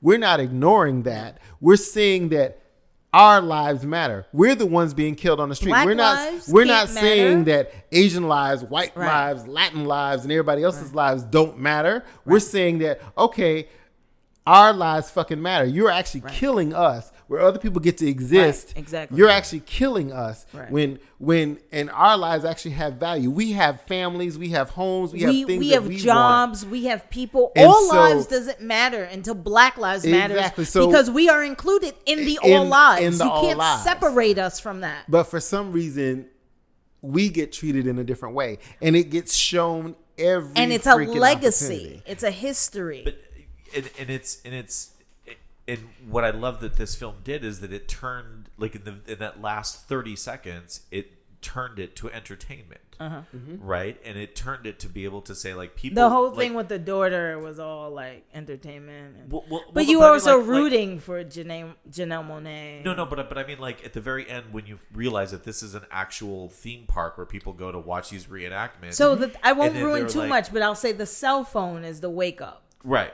But but, Right. but yeah, but what I'm saying though is that like at the very end, when it's when it's when she's she makes it across the battlefield, Yeah. you're seeing families Right, who are going to the place, yes. to watch this Oh, yeah. reenactment, not understanding that this reenactment is actually being built on the backs of the trauma Yes. of millions of people. Right. Well, that's like And the you're wi- the, you're the wi- you're plantation tours they have. Exactly. It's like what, And- what the and fuck that's are you real. visiting a plantation for? and like in, this in- is not history. You're visiting grave sites. Absolutely. You're visiting trauma. well, it actually and not is his, understand- understanding that. It And is no. history, but it's not an amusement. And But the it's thing, not an amusement. The thing is, like for example, in like uh, in like Williamsburg, Virginia, they do plantation tours, and they do re- all through the South. They do Oh, yeah. reenactments of the Civil War Yeah. and all of that, which encompasses a lot of times. The the slave quarters and the plantation They life the because they want to people want to see that and, and and I do believe there is a value to that but not necessarily as amusement I believe No. it lives in museums like the African like American African American Museum and in places DC. like that where Well, because you- history is history. because that is a part of our history in this country but I don't necessarily feel like it's It's not it's amusement not for park. your you don't buy it right. You don't you know consumption you don't buy as a a human. T-shirt at the end of that. right right. That's not. It's it's Well- not. It's not. It's not Ep, Epcot. I mean, imagine, imagine for a second, like What if we did that to Jews? that I was gonna say. Like, What if we had a Holocaust museum and people would go and experience Auschwitz? That's like the pe- they're upset right now too, Jewish people, about Auschwitz. Auschwitz is being visited like the plantations are, Right. and people are taking fucking pictures in bunks Yeah, and shit. it's What are you fucking doing? These people died. It's They, it was genocide. Yeah. They were stripped of their religion, stripped of their name, stripped of their ethnicity, stripped of their their pride and their Mm-hmm. culture. And you're going to visit it like it's a fucking museum? It's not a museum to visit. It's a historical motion. It's a Right. historical moment in time. There was real pain exhibited, and the people that exist today still have grandparents with fucking tattoos. That I- I mean, that really exists. So when you go and use it as uh, as as a part of amusement, like Epcot Center or something, it's hurtful. Yeah. And, I, and, uh, and to me, that's part of the genius of this film is that Yes. I think it's really on on so many levels. It's calling all of that into question. It is And calling all that into and it's question. pushing back on that, like this notion of trauma being entertainment, and that's why I think the criticisms of saying that this is another slavery film, I don't think I don't think they realized. Well, I think they were doing what I I, was doing. They didn't have a Vaughn. Absolutely. They Yeah. didn't have a Vaughn sitting next to them saying, "Snap out of it. It's not about the slavery. Go go past that. Mm-hmm. Yep. I know it's traumatic for you, but go past that and see more." And that's the reason why so many of those writers were also comparing it to Get Out and saying Get Out was better. They did it better. No, Get Out didn't do it better. Get Out did it in terms of today. Correct. This film did it in terms of the antebellum South, hence their name. Right. But still, in the, but but it's still very important to remember that everything you were witnessing at the beginning of that film did not happen in the antebellum South. Right, it No. It happened, happened now. today. It Yeah. had happened And that is- today. that is critical. and they were pretending. correct. And if you really look at the beginning of that film, you could see where the pretense breaks yep. from from the reality of the situation. Because there were, I was absolutely asking questions about. Wait, they don't wear that. Yep. That that wasn't there. and like that's actually- a fashion statement. Like and, and Ben actually mentioned that that's actually another really great analogy of what's happening today because Right. it's it, you don't you it's easy to sort of look through everything Oh, and ignore everything that's sort of Oh, yeah. underneath it but it doesn't take very much effort to look right beyond that and No. if you actually start thinking about it and processing what it is that you're actually witnessing Right. and seeing you get a completely different understanding of Well, what's hence happening. what we were saying before when we've had the Black Lives Matter episode. It's really easy to look at the television and say, look at all these fucking blacks destroying property. That wasn't us. That wasn't what Black Lives Matter was standing for. and a lot of that were people essentially under the guise of Black Lives Matter. Antifa and, and, and, and white supremacists and nationalists and whoever else was trying to be an opportunist at the time to take to stand in that place and say, "Oh, well, this is what they're representing." So you can't. And even there are videos that even show people doing it in the name of Black Lives Matter. And when people confronted them, they said, "Well, you can't tell me how I can protest. You can't tell me how to reveal my pain. Yes, I can if I'm black, because this ain't your pain." You're not the one exhibiting this, and you're not the one that's going to suffer the consequences when they drop bricks off in a neighborhood, when they give you fireworks to shoot off all night. You're not the one experiencing the consequences of these actions. Well, you know, it speaks to what's happening now with the whole mass controversy, Right. And how you have a certain group of, of the populace Yes. who don't feel like they have the they their their rights are being taken away because they are being forced to work. But wear it's a the oppression But Olympics. but once again, but once again, it speaks to the fact that a lot of times you hear this from white folks. That's what I'm saying. And when you have a bunch of people who are dying from the from the virus, which are usually in a lot of cases been, Well, it's black and been brown black and those brown are the people, poor people. because they don't give a fuck too, about a us. white people. They don't. poor. A lot of white people are dying too, and, and Exactly. may they There's all a lot of white peace. people that are poor My who don't have the health care to deal with it. Exactly. My point is those people who are so anti-mask and talking about their rights and privileges being taken away, they don't give a fuck about Breonna Taylor's rights and privileges being taken No, away. they don't care about that because So- it's the oppression Olympics. Right. I am being oppressed by you. Right. No, no, no. I don't care about this Black Lives Matter shit. You're all hooligans.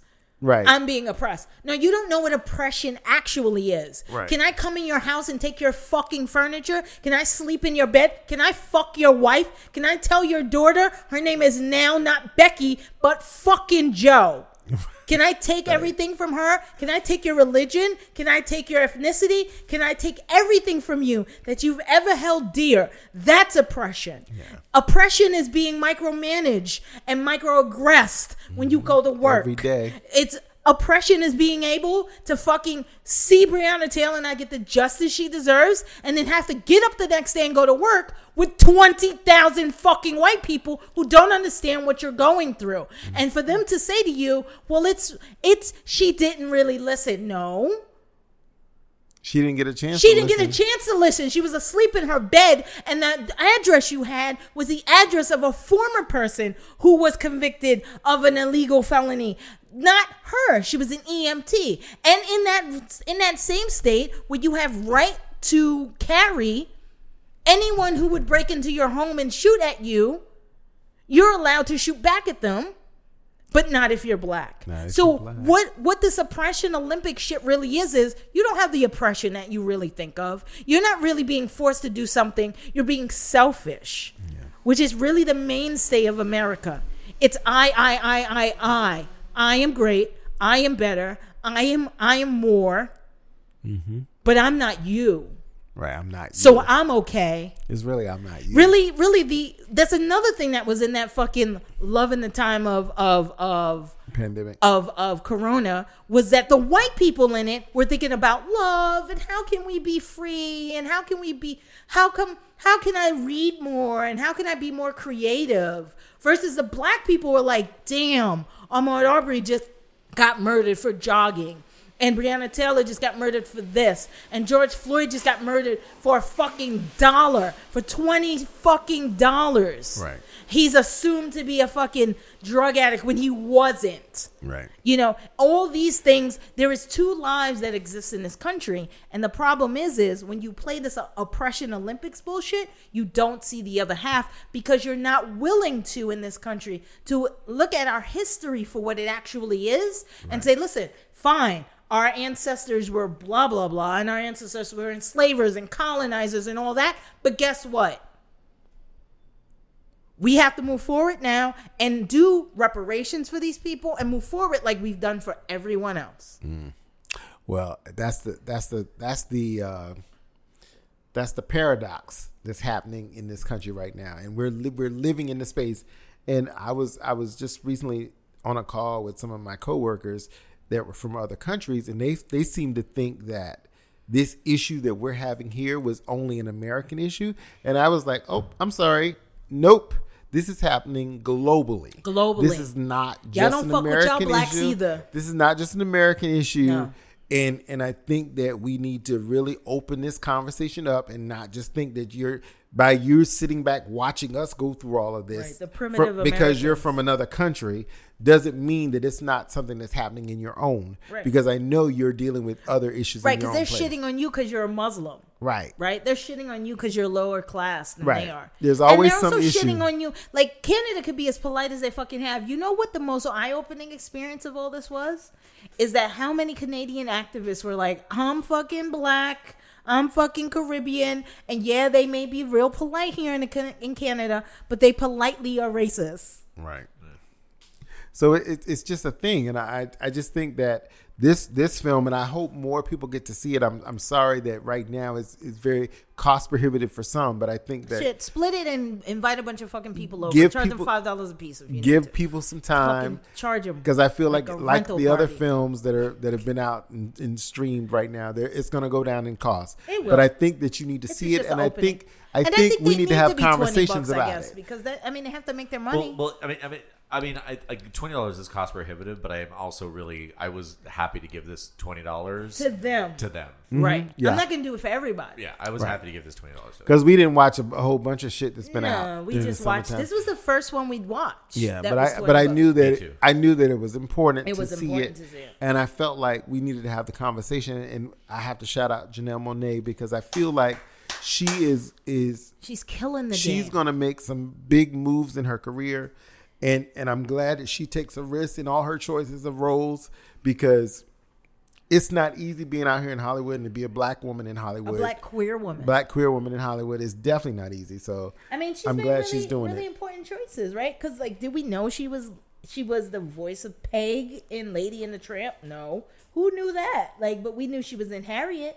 We didn't know she was like the voice of Mandy in Ugly Dolls, but we knew that she was in um, Hidden Moonlight and all that. Mm-hmm. and Hidden Figures. You know, so like she she does really important choices, and I, I wish her luck yeah, I want her because to do more. she's doing more. She does a lot in her music as well. You see her new music video, Right. It was all an indictment of America, Yeah, and in just visual context. I, I, I, I still go back to the like. I, I think that there's a lot working in this film, and there are a lot of layers to unpack. And I think honestly, anyone who can watch this film and say that there was no point to it No. uh, is not. Well, also really quickly, I'm sorry. Can we talk about the cinematography of it? Oh, it's gorgeous. was gorgeous. Yeah. Was was was really beautiful. Um, what I really like most about it was a lot of the same elements I spoke about in in Ratched existed in here. The the the the blanket coloring. Yeah, Remember, Ratched had that green. It had that red, and we were trying to figure out what they what the various things were. It could have been jealousy, it could have been envy, it could be anger, it could be, but they did that in Antebellum as well. and I really I really appreciated all that they did in terms of the look of the film, the whole color schemes, the color theory, if you will, like her red lipstick, her red jumpsuit, right? The red and and and and The and orange. The orange. It was an orange jumpsuit. It was yeah. She wore two when she was on television. She had that orange. Yeah, she had an that orange one. gorgeous color. Yeah. but she was in the orange jumpsuit. Um, well, in the kitchen. I'm In the kitchen, she was in the orange jumpsuit because I remember there were two. Like it, it was, it was just, it's just a um, an exhibition of of talent, of forethought that we didn't see in this previous Devil film. The, Agreed. the devil all the time. I mean, this is what we were asking for. that they Yeah. could in have the done devil that, that they they could have do. Yeah. right done in the devil all the time. So- I I really appreciate their whole setup. How as we were saying, how they laid everything out. Um, I really enjoy a film that gives me all this nonsense context, and then it all plays out Yeah, in the second half. And so her whole her whole act with that bed scene, I will Jesse bed scene. Um, that was all interesting because I'm like, oh, that's what she's been doing all this time. Because I couldn't understand why she was doing it, and I just assumed it was for other reasons. But really, for this, it was. This is what we're saying in terms of the violence in the film. It has contextual. Yeah, there was a uh, point to everything. There's a Yeah. point to all and, of and it. it's not just the point of look how bad slavery was. No, mm-hmm. and, which and- is which is what you get in Django, which is what you get Right. in Twelve Years, which is what you get in a lot of these other yes, films.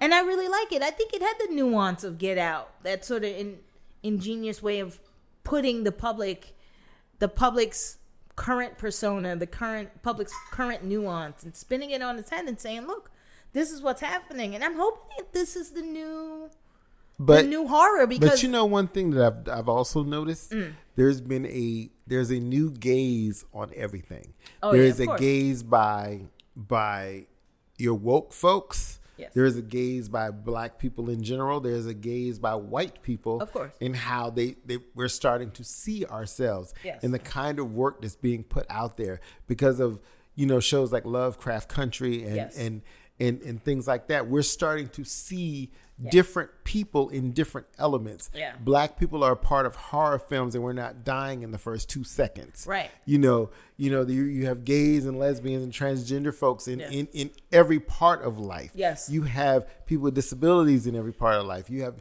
you know, you have Asians and Latinos in every part of life, and I think that that's what people want to see more of because we are all tired of everything in this country being whitewashed. Oh, yeah. And Gress, yes, white people have done a lot of things in this country, and they've created a lot of things, and they've created opportunities for a lot of And we things. did it all on our own. And a own, lot of people, but guess what? There's a whole lot of other people that have contributed to well, you all know, of that. it's the creation and the existence of white supremacy that Right. that blows it all. And and yes, I know You- for people who are white who are listening to this, this is not an indictment of you, but this is an indictment of white supremacy. And if you are not aware of how it affects you and the privilege and the privilege you hold, this is what you should be questioning. Yeah. Is how you live in this world based off of the previous incarnations Right. of these people. Right. And so if you're not questioning how you thrive in this world, your black friend is a lot of fucking fun. But she ain't a lot of fun when she gets her heads bashed in when you're not around. right. You know what I mean? Not, you yeah. have to really realize. I, I mean, it, it it spans beyond it. I mean, let's talk about privilege of patriarchy. I Yeah. talk to Vaughn all the time about what he what he experiences versus what I experience. Yeah. How neighbors talk to him versus how neighbors talk to me. Right. Also, I'm a I'm a I'm a masculine of center woman, right? I'm a stud, a black stud. So I present differently to a white man. Right? I'm Right. I'm I'm a threat. I'm a question. I'm a I'm I'm I'm evil or or bad in some way. Or you could just actually be misunderstood. But the, the I'm- fact is, it's it's the I'm misunderstanding. Yeah, because I'm always misunderstood too as a person with a disability. Yeah, so the thing is, if people don't understand or don't ask the question, they're never going to know. You just, if you just watch somebody, if you just look, if you Right. just act weird and, and don't want to ask the question and you just you're constantly like you you feel like you get constantly stared by one of our neighbors like but he Oh, never do. He never even speaks to me he never him speak speaks to to you but that's the whole point Right. there's a reason why there's something in Yeah. his head That, but the fact that it makes you feel a certain way is Yeah. where the problem lies. Right. And if until you get that, until you get that acknowledgement. Well, he speaks to me now because I've been making him speak to me. But so you're but you're forcing him to. I'm forcing him to, but now, no, no, no. Two days ago, he spoke to me on his own. Oh wow. He walked past me and said, "Hey." Well, I was talking to somebody. That was the tipping point. that was the tipping point. point and so you know hopefully he understands and he's not he's not unknown to like strong women i just think he's doesn't know strong black women getting back to the film i think there's something we all can agree on more time the film needed a little bit more time Yeah. Yeah, I definitely wanted to see more. I just wanted to see more happening while she was in the antebellum period. I wanted to see that because I felt like there was some times when, you know, and just the fact that we never heard the N word being used at all, Yes. and and just how how weird the space was. Like we knew something was off with but it. But I think that also defines the space as being Right. current right. right? Because people are so programmed today to not use that word. Right. I mean, we use the word all day, but white people ain't using that word, not unless they really trying to feel that word. Right, and then and, and it was just, or they're in relationship to some other people, like people of color that they know. But I think there was That have allowed them to use that it. has allowed them to use it in, in the in the in the colloquial way.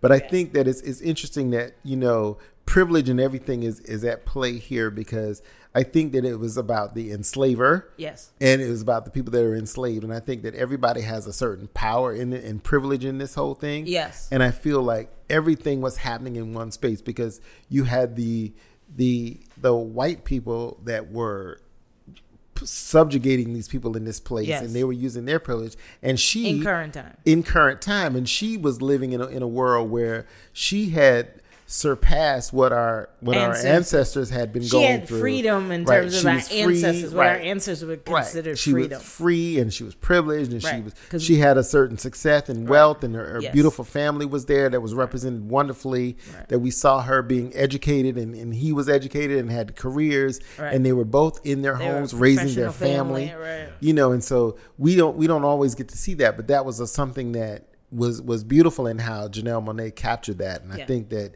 you know you've said before that you love how she, she Well, she I love I love how embodies. Janelle Monae is the person. I mean, I don't know who she is, but I I, I guess I see in interviews and I guess I've seen in films Mm-hmm. the way she emanates. Her her her presence is very Maya Angelou to me. I love the way she speaks. I love her mannerism. I I love her her matter of factness. Right. It just really just it goes forward. It it's auntie like, even though she's not of auntie age yet. You know what I mean?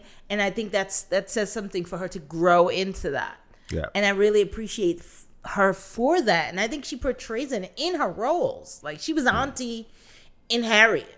right You know, it's that comforting and that- in in uh, Moonlight also in Moonlight, there's a confident, a comfort about her speech, her manner of speaking. Mm-hmm. It, it there's a comfort, but also an exhibit, an exhibition of knowledge. Yeah, I think she makes those choices. In She makes those choices, but she makes those roles. choices in her everyday life because I've seen it in interviews. right.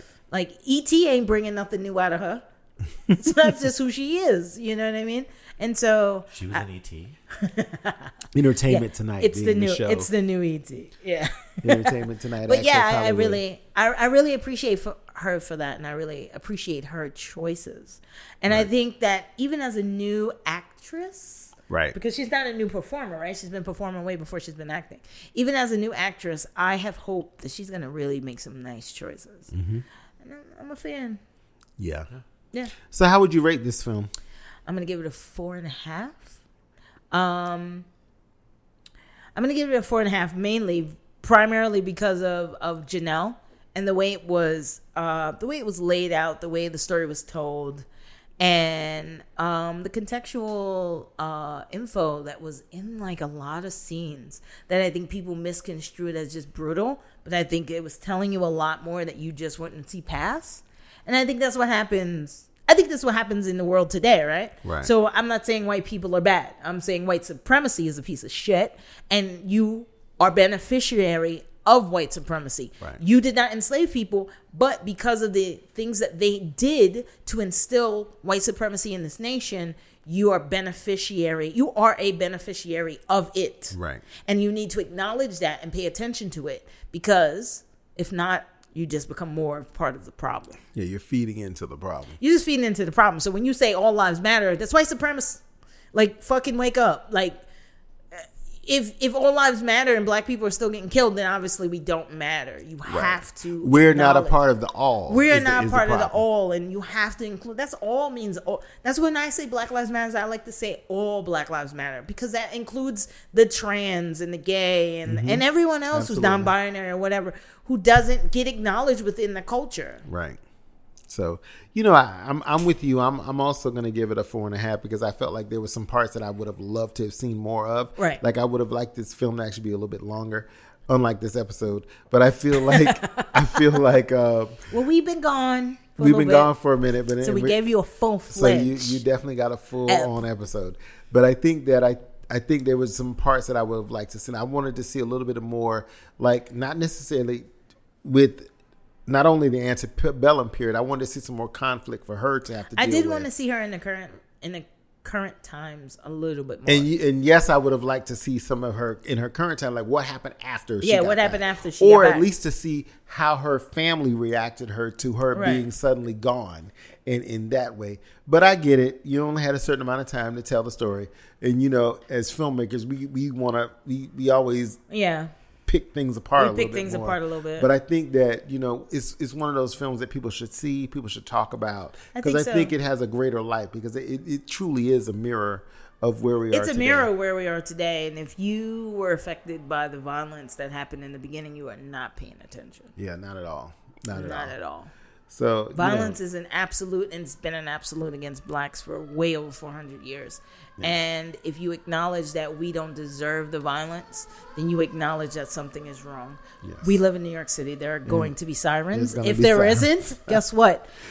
That shows that we're coming out of a pandem- pandemic, maybe. Yeah, so, or you know. we're in it. So for- we're all safe here, and, and you know, like I said, I just all I want people to do is to vote, make I their like voices to heard. vote. I like you vote, and this is this is not an indication of which side you should vote for, but I think you should separate yourself from the from the from the various uh, channels and and ideologies, and think for yourself what works for me, what's right, what's wrong, and do I so do even if I'm even if I'm in a party, I don't have to like the representative of the party. That doesn't that doesn't indict your party. That indicts who you are choosing to carry on the legacy of what we consider our presidents. And I'd like to add in, whenever possible, if you are able to vote in person, whether Yes, that is voting vote. on Yes. election day or voting Yes. in uh, early elections, Yes. because this election is going to come down to a court decision. Yes. This election is going to come down to paper ballots and how Yes. they're being counted. Yes. So, if possible, please vote Yeah, in person. and vote in person. And there's plenty of voting, uh, voting early options. So I mean, only five states don't have voting early options. So uh, is it vote.org? Is that what we said? yeah, vote.org, or just or you can just Google. You can just Google where do I vote early? Does my state vote early? Yeah. And there's a million sites. If you haven't been on a several different websites that haven't already asked you if you're registered to vote, you're not paying attention. because it's everywhere, including on It's- Spotify, where you can find It's on this show. where you can find this show. I mean, I went on Refinery 29 the other day, and they was like, "Bitches, you available to vote?" Mm-hmm. I was like, "What? It's an article." Right, it's serious. yes, I'm registered. I just Please want to learn continue. about popcorn. Right. Please continue. I was looking up astrology. Please continue. Like Right. so yes, please vote. Vote because vote because it's important, not because you think it doesn't matter, but vote because who you vote for is important, not just on a presidential level, but on a local scale. All of your local level. Your local scale is what affects you. It's how you walk out the door. It's what you do every day. It's your health care. It's your grocery store.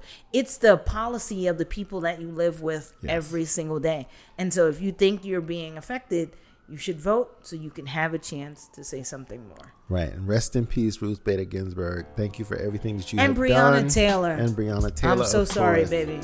Rest in peace. See you next time. Also, we're glad we are so happy you were here. But if you like this episode, please make sure to like, share, and follow us on all our social media platforms. That is Facebook, that is Instagram, that is Twitter, SoundCloud, where we host, and also Spotify and Apple iTunes, Podcasts. Apple Podcasts, where we show. We exhibit our podcast as well. And if you have any questions or you want any sort of inference, you want to re- recommend Make sure to use the hashtag hashtag BBM podcast. That's hashtag BBM podcast. Thank you so much for showing up. It's been a while. We hope you enjoyed it. Fun times. Thank This- you. This is Beer Bourbon. And a movie.